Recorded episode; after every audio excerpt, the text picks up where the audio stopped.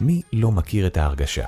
ההופעה מתחילה, או שאנחנו לוחצים על כפתור הפליי, והצלילים שבוקעים מהרמקולים או מהאוזניות משפיעים עלינו מיד.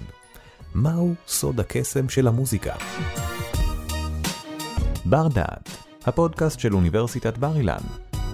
והפעם, דוקטור עטרה איזקסון, מהמחלקה למוזיקה והמחלקה לחינוך, תסביר כיצד הצלילים משפיעים על מצב הרוח שלנו, על האינטליגנציה, המוח ועל התפתחותם של ילדים.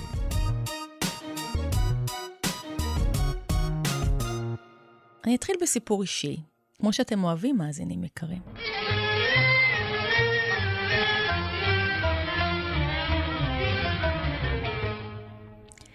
ביום כיפור האחרון לא חשתי בטוב, כמו כנראה הרבה מבני עם ישראל.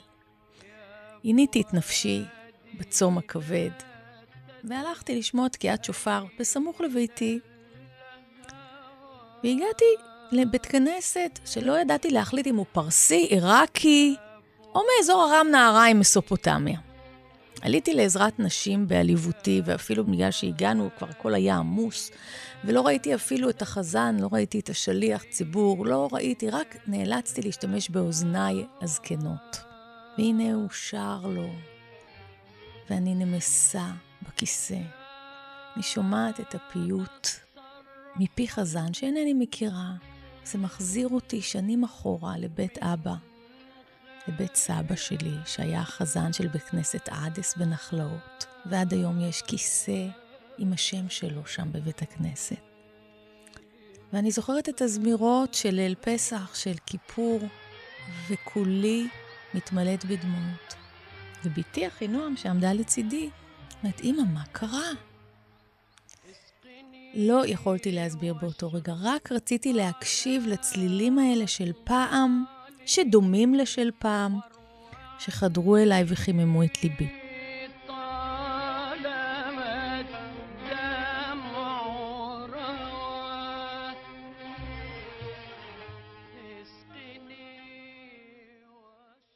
המוזיקה חוצה גבולות בין אנשים. כולנו מתרגשים ממוזיקה. משיר שנוגע לנו, תפילה שיש לה ניגון מבית אבא, שיר ששמענו בילדותנו וחוזר אלינו, מנגינה רחוקה. שירים וקטעי מוזיקה מעוררים אצלנו זיכרונות וגם תקוות, ויש להם משמעות עצומה עבורנו. הם יכולים לשנות את מצב הרוח שלנו. המוזיקה משחקת תפקיד חשוב בחיים של כולנו, ביום-יום. לאחרונה, אף גילו את כוחה של המוזיקה לאנשים זקנים, שאיבדו את זיכרונם ולקו בדיימנציה ואלצהיימר, ולמרות זאת, כאשר משמיעים להם שיר שהם מכירים, הם יכולים לחזור ולשיר עם המילים באופן מיידי ומדויק. אני נוכחתי בדבר הזה לא רק מבחינה מחקרית, אלא שביקרתי את אימא שלי לאחרונה, שמאוד מסתגרת בביתה, והיא בת 87, תיבדל לחיים ארוכים. היא לא זוכרת שום דבר, אם הייתי או באתי, אם לא הייתי או כן באתי, ואז שפתאום השמעתי לה את השיר, היידה שמאמה. היא שרה איתי את כל המילים, סיפור אמיתי. היא שרה איתי את כל המילים מההתחלה ועד הסוף, וישבתי נדהמת מהיכולת הוורבלית והשירית של האישה בת 87, שלא זוכרת דבר וחצי דבר, מה היא אכלה לפני רבע שעה. איזה אימא נהדרת שזכרה את כל המילים והיו לה גם דמעות בעיניים. כי גם השיר הזה הוא מבית אבא שלה.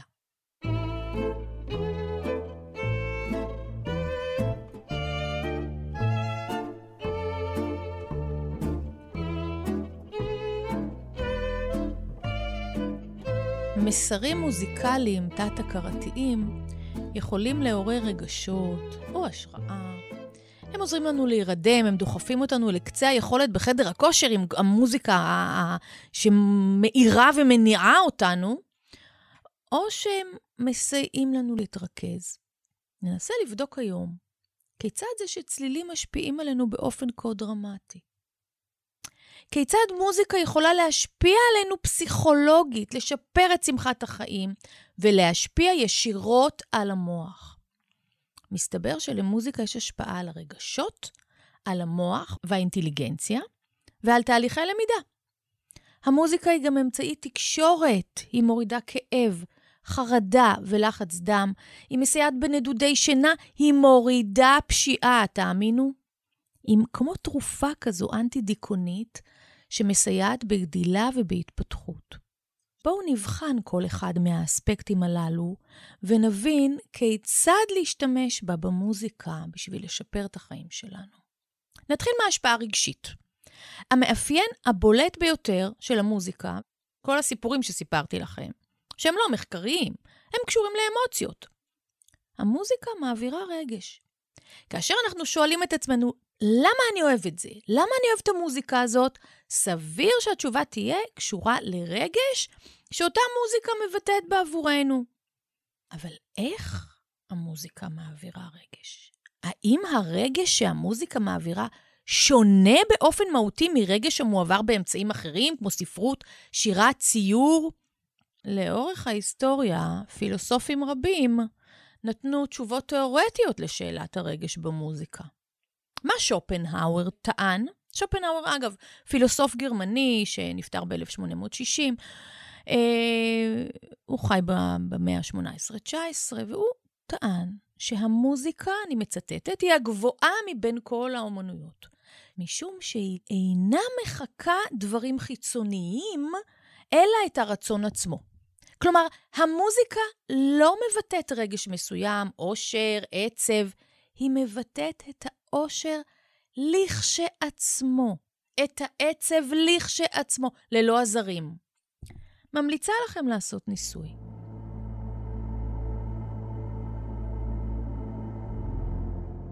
סרטים וטלוויזיה הם דוגמה מצוינת לדרך בה משתמשים במוזיקה כדי לעורר רגשות ומצבי רוח. כדי שנוכל להרגיש את הסצנות, את המתח, את הדרמה. ברגע שאתה משתיק את המוזיקה של סרט אימה, הוא לא מפחיד. תקשיבו לנשימה שלכם ולפעימות הלב שלכם בפעם הבאה שאתם צופים בסרט, וראו איך הגוף שלכם מגיב אוטומטית למוזיקה. מעבר לסרטי אימה, כפי שוודאי הרגשתם בעצמכם, מוזיקה יכולה להקפיץ את מצב הרוח, לפעמים ממש בצורה משמעותית. גם המדע מוכיח את זה. מחקר שפורסם בשנה שעברה הראה כי משתתפים שנחשפו ל-12 דקות מוזיקה, שהיא משמחת, דיווחו על שיפור במצב הרוח. מעין כדור כזה שמעלה לנו את המורל. מחקר נוסף הראה שנבדקים שהתבקשו להתאמץ ולהפוך לשמחים, אתה אומר, בן אדם עצוב, תהיה שמח, זה הרי פתטי, כן? הם יותר הצליחו כאשר הם האזינו למוזיקה. בהשוואה לאלה שלא נחשפו למוזיקה וביקשו מהם את אותה מטלה. החוקרים הגיעו למסקנה כי ההאזנה למוזיקה חיובית, במרכאות כמובן, היא דרך אפקטיבית לשפר את שמחת החיים.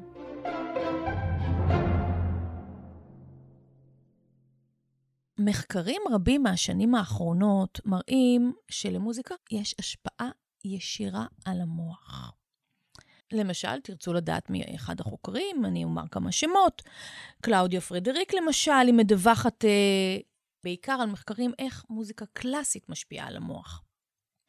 כאשר בדקו את גלי המוח של ילדים במוניטור, באמצעות EEG, מצאו חוקרים רוסים הבדל משמעותי בין אלו שהאזינו למוזיקה קלאסית ואלו שלא.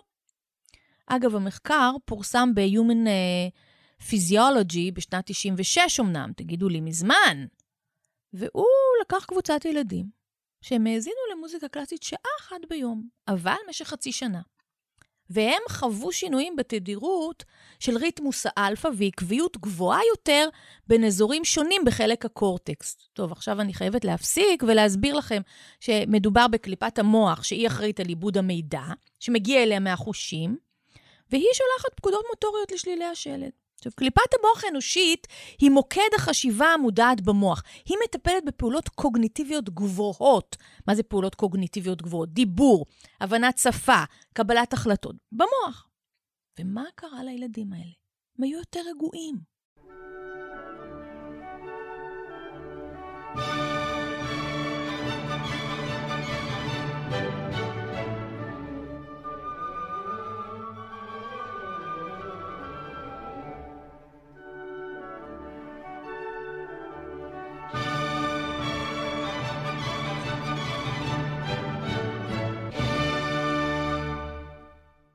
תראו, אנחנו מדברים על הביטלס, אנחנו מדברים על בטהובן.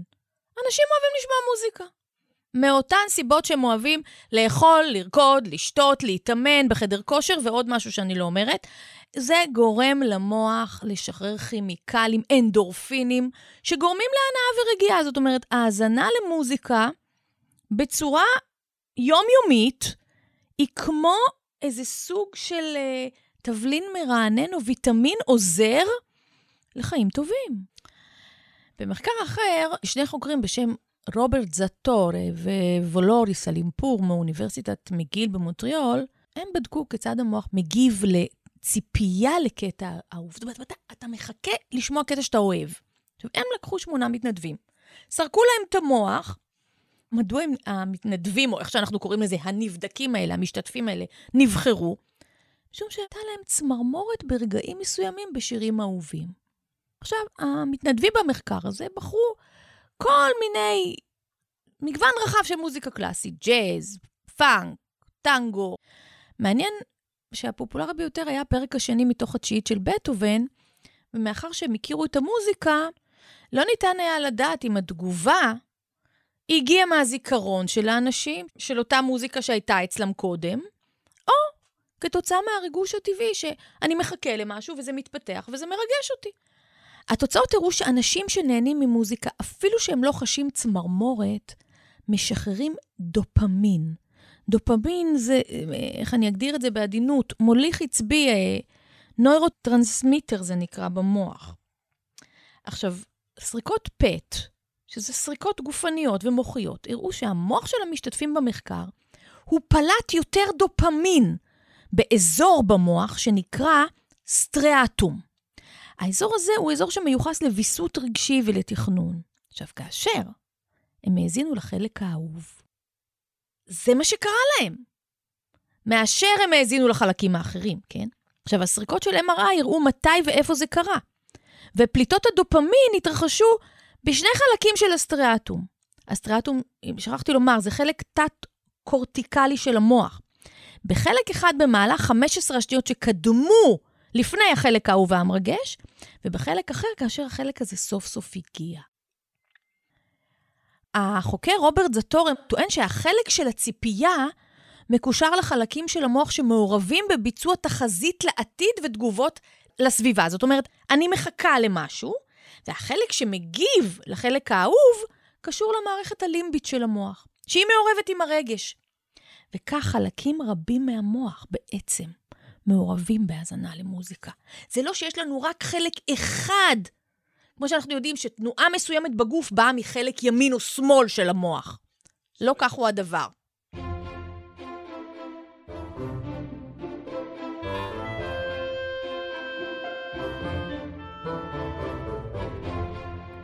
יש לנו מדען מוח אמריקאי, דניאל לויטין. הוא פרופסור פסיכולוגיה, מוזיקה ומדעי המחשב, במחלקה לפסיכולוגיה ומדעי המוח של אוניברסיטת מגיל במונטריאול. איש חשוב במחקרים על מוח ומוזיקה, והוא אומר כך: מוזיקה משנה את המבנה הכימי במוח בדומה לשימוש בסמים לא חוקיים. שימו לב, הוא לוקח את זה למקום ממש קיצוני. אני קוראת לזה התמכרות טובה. זה מה שאני אומרת לסטודנטים שלי לפחות. על פי המחקר שלו, ישנם אנשים שמשתמשים במוזיקה כמו שאחרים משתמשים בסמים. הם מאזינים למוזיקה מסוימת כדי להצליח לצאת מהמיטה, זה כולל אותי. הם נרגעים איתה כשחוזרים מהעבודה. הם משתמשים בה לבצע מטלה אחרת בו זמנית.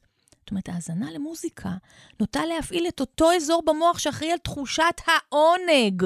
זה מסכם את מה שאמרנו קודם, על ייצור והפרשת הדופמין. עם זאת, לא כל סוג מוזיקה תיצור אצל כל אחד את השינוי הזה במוח. זה תלוי בטעם המוזיקלי האישי. על פי המחקר, כל בני האדם יודעים את ההבדל בין שמח לכועס, גם בלי שיבינו את משמעות השפה שבה נעשה שימוש כדי להעביר את המסר. לויטין מדגים זאת בזיכרון ילדות שלו מסדרת האנימציה צ'ארלי בראון, שבה דמות המורה בבית ספר אף פעם לא מדברת. מה היא עושה? היא מוציאה קולות של טרומבון. וצ'ארלי תמיד יודע אם היא כועסת או מרוצה. זאת אומרת, המוזיקה, יש פה עוד היבט שלא נגענו בו. היא יכולה להיות משהו שהוא במקום משהו ורבלי. משום שהיא לא מילה, היא צליל. עכשיו, לראיה, לויטין טוען שייתכן והשפה המוזיקלית הקדימה את השפה המדוברת. כשאנחנו חושבים על תינוק, תינוק לא מתחיל לדבר, הוא מתחיל בקולות, הוא משמיע קולות. זה נראה לא הגיוני ללויטין, משום שבשפה המדוברת, כלומר, האלמנטים המוזיקליים מוטמעים בתוך השפה המדוברת. הוא אומר כך, ששני הדברים המעניינים בין שפה למוזיקה, הם שמוזיקה לא מתייחסת לעולם באופן ספציפי כמו השפה. היא לא מסמנת ואומרת, זה שולחן, זה כיסא, כן? ההבדל הגדול, השני ביניהן, הוא שהתקשורת המוזיקלית היא הרבה יותר אמוציונלית מזאת המילולית. כי אני יכולה להגיד למישהו, אני אוהב אותך, או אני אוהב אותך, ולא יהיה לזה את אותה עוצמה, שנשמע איזה שיר אהבה מטורף כזה שיעבוד לנו על החושים. באמת שמעתי שמישהו הציע נישואים לחברתו, לא במילים, אלא הוא נעמד, ירד על ברכיו, הוציא טבעת, והשביע לה שיר מדהים שריגש אותה עד דמעות, במקום להגיד לה, את תינשאי לי. כלומר, הוא השתמש במדיום הזה. עכשיו, אני רוצה לחדד, כאשר לויטין אומר שמוזיקה יותר אמוציונלית משפה מילולית, כוונתו שיש בה יותר מידע מהסוג שמחולל שינויים נוירוכימיים. הוא נותן עוד דוגמה מן העבר. הוא אומר ככה, רק בעת החדשה הפרידו את המילים ריקוד ומוזיקה. כי לפני זה ברוב התרבויות, ריקוד ומוזיקה אחד המה. תראו, לפני 500 שנה החלו לבנות באירופה את אולמות הקונצרטים. לפני זה היה נהוג להאזין למוזיקה ולריקוד באותו זמן. אולמות הקונצרטים יצרו לראשונה הפרדה בין המבצע למאזין. ככה הקהל חווה מוזיקה רק דרך האזנה והתבוננות. הרי יש הבדל בין לשמוע רק באוזניים ולא לראות, או לשמוע ולראות בו זמנית. אגב, אחד הדברים הנהדרים בעיניי, לספר הזה של לויטין קוראים This is your brain on music. וזאת פרפרזה על סיסמה של קמפיין למלחמה בסמים, שיזם בזמנו הנשיא רונלד רייגן בארצות הברית בשנות ה-80. מה הקשר המדעי בין שימוש בסמים להאזנה למוזיקה? האסוציאציה הראשונה שעולה לנו זה שאנחנו נמצאים באיזה בר אפל עם ריקודים מטורפים, טכנו, האוס, אה, כמו שהעורך פודקאסט האהוב שלנו אוהב. אה, ואנחנו פשוט מתחילים להשתולל הרבה יותר מהמידה שחשבנו שנשתולל. אנחנו גם שותים משהו, אולי אנחנו מעשנים משהו, אולי לא, אבל דבר אחד ברור, אני לא שותה ולא מעשנת. לא, לא, אני לא אשקר בפודקאסט. אה, אז אה, בוא נגיד, אנחנו נמצאים שם ואנחנו בהיי. ממה אנחנו בהיי? מהמוזיקה, נקודה. אם אנחנו נהיה שם ונשתה ונעשן ויהיה שקט, כמו באולפן ההקלטה הנפלא שאנחנו יושבים בו כרגע, לא יקרה לנו מה שקורה. זה ברור. עכשיו, אני הולכת לפרופסור לויטן, והוא נותן לי אישוש לדבריי. הוא אומר, לאחרונה מצאו באמצעות מחשבים נוסחה מתמטית שעוזרת אפילו לתאר את המבנה הריתמי של סגנונות מוזיקליים. הוא רוצה להגיע לזה נוסחה, כמו חתך זהב מוזיקלי, נוסחה מתמטית, שהיא מתארת את התבניות שחוזרות על עצמם. נגיד, עושים את זה גם בטבע, באבנים ובעצים. זה דפוס שמדענים מכנים אותו פרקטלי. כלומר, אני רוצה לדעת, אני מוצא איזה חרס מהמאה השביעית, אני, יש לי כבר מודל להשוואה על פי תבנית קיימת. ומלחינים, כשאנחנו מדברים על מוזיקה, מלחינים רבים הפנימו את הסדרים הפרקטליים האלה מהטבע, והם הטמיעו אותם במוזיקה, במקצבים, במלודיות. קצב שמבדיל בין מנחין למנחין, אני יכול לזהות, אני שומע את זה, זה בטהובן. זה מאוד אופייני למוצרט. לבטהובן, למשל, יש קצב צפוי, לעומת מוצרט, שקצב שלו לא צפוי. או חלוקת פרזות מוזיקליות, ארוך, ארוך, קצר, שוות, סימטריות וכולי. עם זאת, אה, לכל מלחין יש חתימת קצב ייחודית משלו. לויטין טוען שהוא יכול לזהות, בעזרת נוסחה שפיתח, למי שייכת יצירה קלאסית מסוימת באמצעות דגימה ממנה במחשב, בכלל בלי להאזין ליצירה הזו.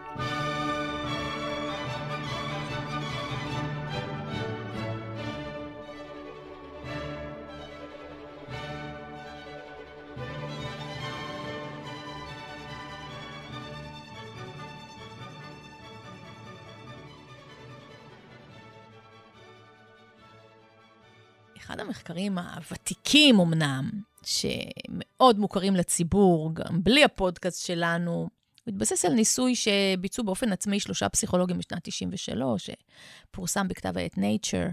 הם רצו לבדוק כיצד מושפע המוח האנושי כאשר אנחנו מאזינים למוזיקה של מוצרט. ומה הוא הראה, המחקר הזה?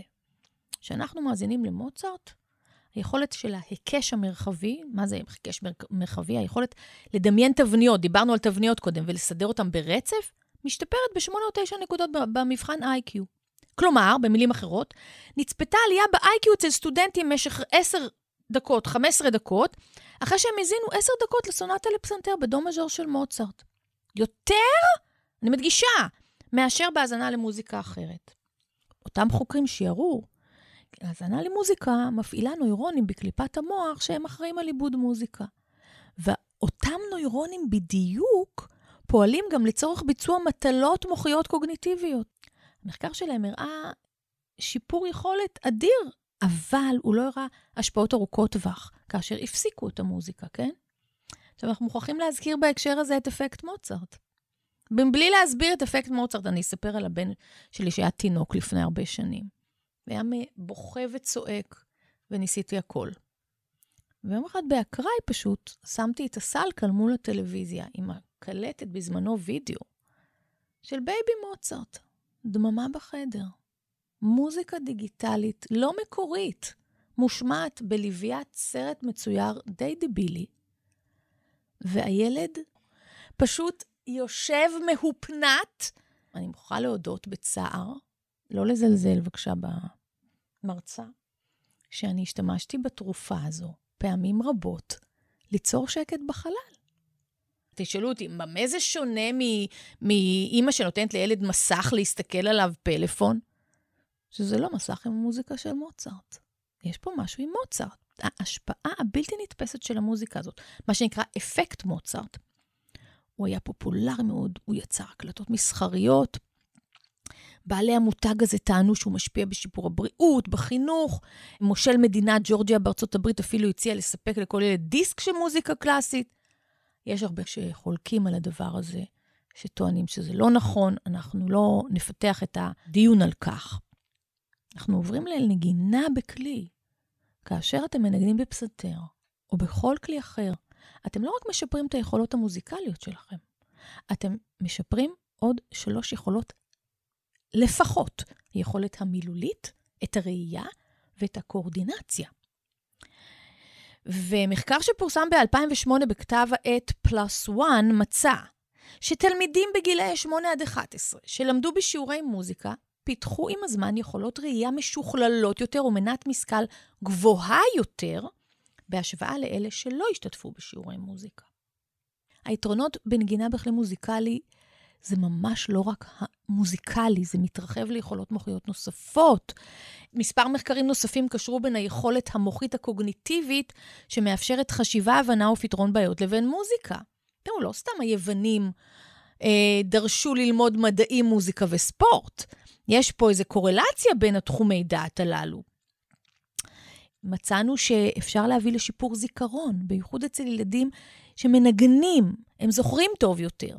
שיעורי נגינה אה, לא רק אחראים לשיפור הזיכרון, הם אחראים לשיפור, כפי שאמרתי, בזיכרון המילולי, בזיכרון העבודה.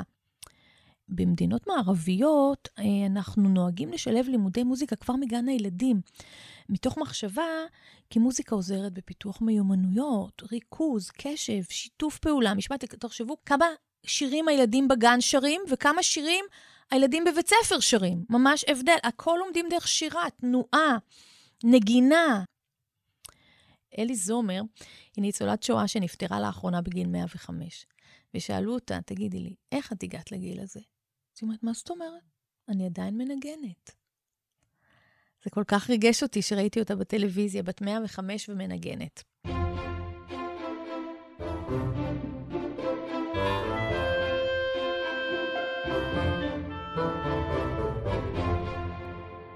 עד עכשיו לא השתכנעתם, אז רוברט בארטון הוא חוקר מאוקספורד, מהמאה ה-16. אני חוזרת באמת הרבה שנים אחורה.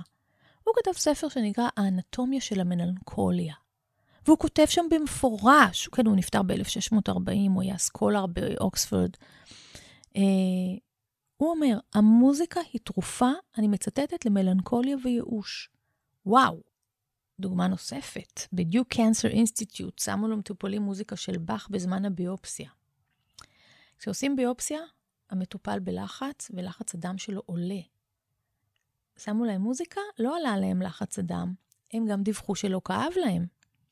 אגב, כשעושים בדיקת MRI, זו בדיקה של תעודה מגנטית, ויש רעש עצום באוזניים. היום שמים מוזיקה של מוצרט, אני יכולה להגיד לכם את זה מחוויה אישית, עברתי את זה בשבוע שעבר במקרה. מוזיקה של מוצרט תוך כדי הדפיקות. לא רע, לא רע להקשיב לקונצ'רטו לחליל של מוצרט תוך כדי הסבל או הפחד או החשש. ונדודי שינה, רוב האנשים סובלים מזה. כנראה במוזיקה קלאסית יש מקצבים, זה תבניות טונאליות שיוצרים מזג, זה כמו מצב רוח מדיטטיבי כזה, וזה מאיט את קצב הפעילות של המוח. Uh, בדומה לתיאוריית החלונות השבורים שהשתמש בה ג'וליאני, כדי להוריד פשיעה, ערים מסוימות משתמשות במוזיקה קלאסית כדי להוריד פשיעה. שימונה, בלונדון, פקידי עירייה התחילו להשמיע מוזיקה קלאסית בתחנות. בשנת 2003 זה התחיל. לא תאמינו, שנה וחצי אחרי זה, מקרי השוד צנחו בשליש, תקיפות ירדו ברבע, ונדליזם ירד ב-37%. בפורטלנד קרה משהו דומה. שירותי התעבורה הזרימו מוזיקה קלאסית לרכבת התחתית, ואז ההתקשרויות למשטרה פחתו ב-40%. מיניאפוליס, אטלנטה, טורונטו וניו יורק השתמשו במוזיקה קלאסית כגורם מרתיע פשע. תראו, זה לא ברור לגמרי מה האפקט של המוזיקה על הפושעים. אולי יש למוזיקה אפקט מרגיע, אולי מי שהוא פושע והוא שומע מוזיקה קלאסית, הוא אומר, זה סדר, זה בטטה קרם, משדר לי נימוס ותרבות, שזה מנוגד למה שאני עושה. אולי אה, אני מעיזה ואומרת, הם כל כך לא אוהבים מוזיקה קלאסית, שהם פשוט הולכים ולא עושים שום דבר. אבל בכל מקרה, מוזיקה קלאסית היא אמצעי אפקטיבי ודי זול, היא קיימת, לרשותות עירוניות לשפר את ביטחון התושבים ברכבות ובתחנות. אני חייבת להזכיר את uh, אחד המנצחים הגדולים בעולם היום, גוסטבו דודמל, שהוא uh, בעצם אחד התוצרים או התוצאות המופלאות של שיטת אל-סיסטמה. בוונצואלה החליטו, אנחנו מדברים על פשיעה, כן?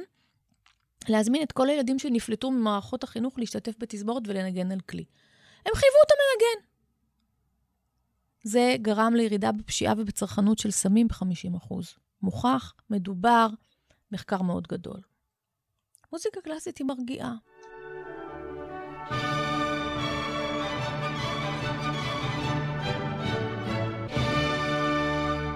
מוזיקה יכולה לעזור לסובלים מחרדה ודיכאון להתמודד עם ההפרעות הנפשיות שלהם, במקום להשתמש רק בתרופות. הקליניקה הראשונה לתרפיה במוזיקה נוסדה ב-1950. הנושא של תרפיה במוזיקה הוא נפוץ בכל העולם, כי הוא פשוט מוכיח שמוזיקה יכולה להוות חלק חיוני בבריאות, ברווחה מנטלית של האדם. רוצה רגע להתעכב על נושא של טיפול במוזיקה. תרפיה במוזיקה. זו שיטה בפסיכותרפיה שנעשה בה שימוש בכלי נגינה וביצירות מוזיקה, תחת הכותרת של טיפול באומנויות. והתרפיסטים במוזיקה מטפלים באוכלוסיות שונות, בילדים אוטיסטים, ילדים שיש להם לקויות למידה, נכים, מתקשים. ולמה זה כל כך עוזר? כי המוזיקה היא ביטוי ספונטני היא נלמדת הרבה יותר בקלות מאשר שפה ורבלית. היא שפה אוניברסלית. אמרנו שהיא מעבירה רגשות, ואז אנחנו יכולים לטפל באמצעותה בקשיים רגשיים. אני רוצה לחדד שהמוזיקה היא לא המטרה בטיפול. זאת אומרת, המטפל לא מלמד מוזיקה, שירה או נגינה. המוזיקה היא רק אמצעי להשגת מטרות הטיפול השונות.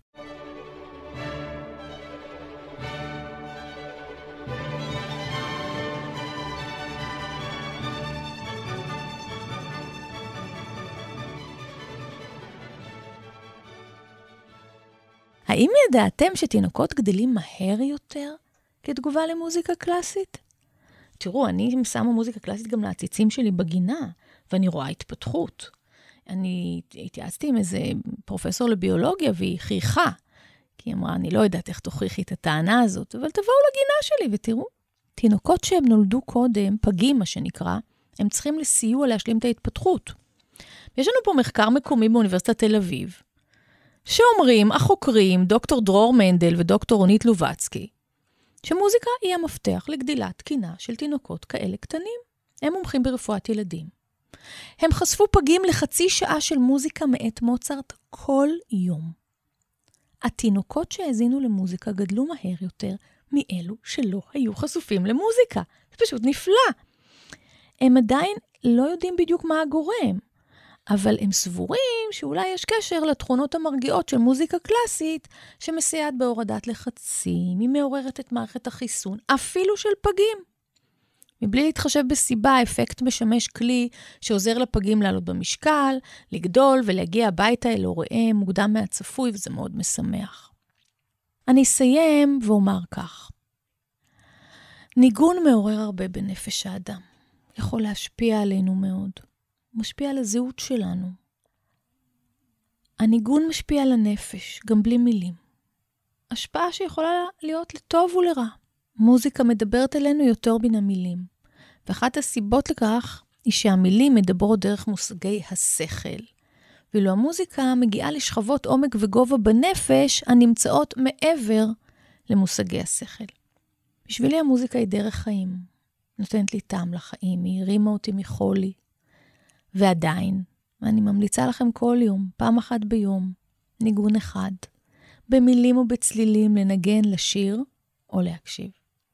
הפרק הזה מוקדש לפרופסור מירה זכאי, זיכרונה לברכה, שהלכה מאיתנו במאי האחרון, זמרת בינלאומית, אדם נדיר, ידידת המחלקה למוזיקה באוניברסיטת בר אילן, רבת פעלים, חברה טובה, אישה נפלאה. תודה על ההאזנה. תודה שהאזנתם לנו. באפליקציית בר דעת תמצאו עוד הרבה פודקאסטים מרתקים, גם בנושאים דומים וגם בתחומי ידע שונים לגמרי. בואו לגלות אותם. בר דעת, אפליקציית הפודקאסטים של בר אילן, משפיעים על המחר, היום.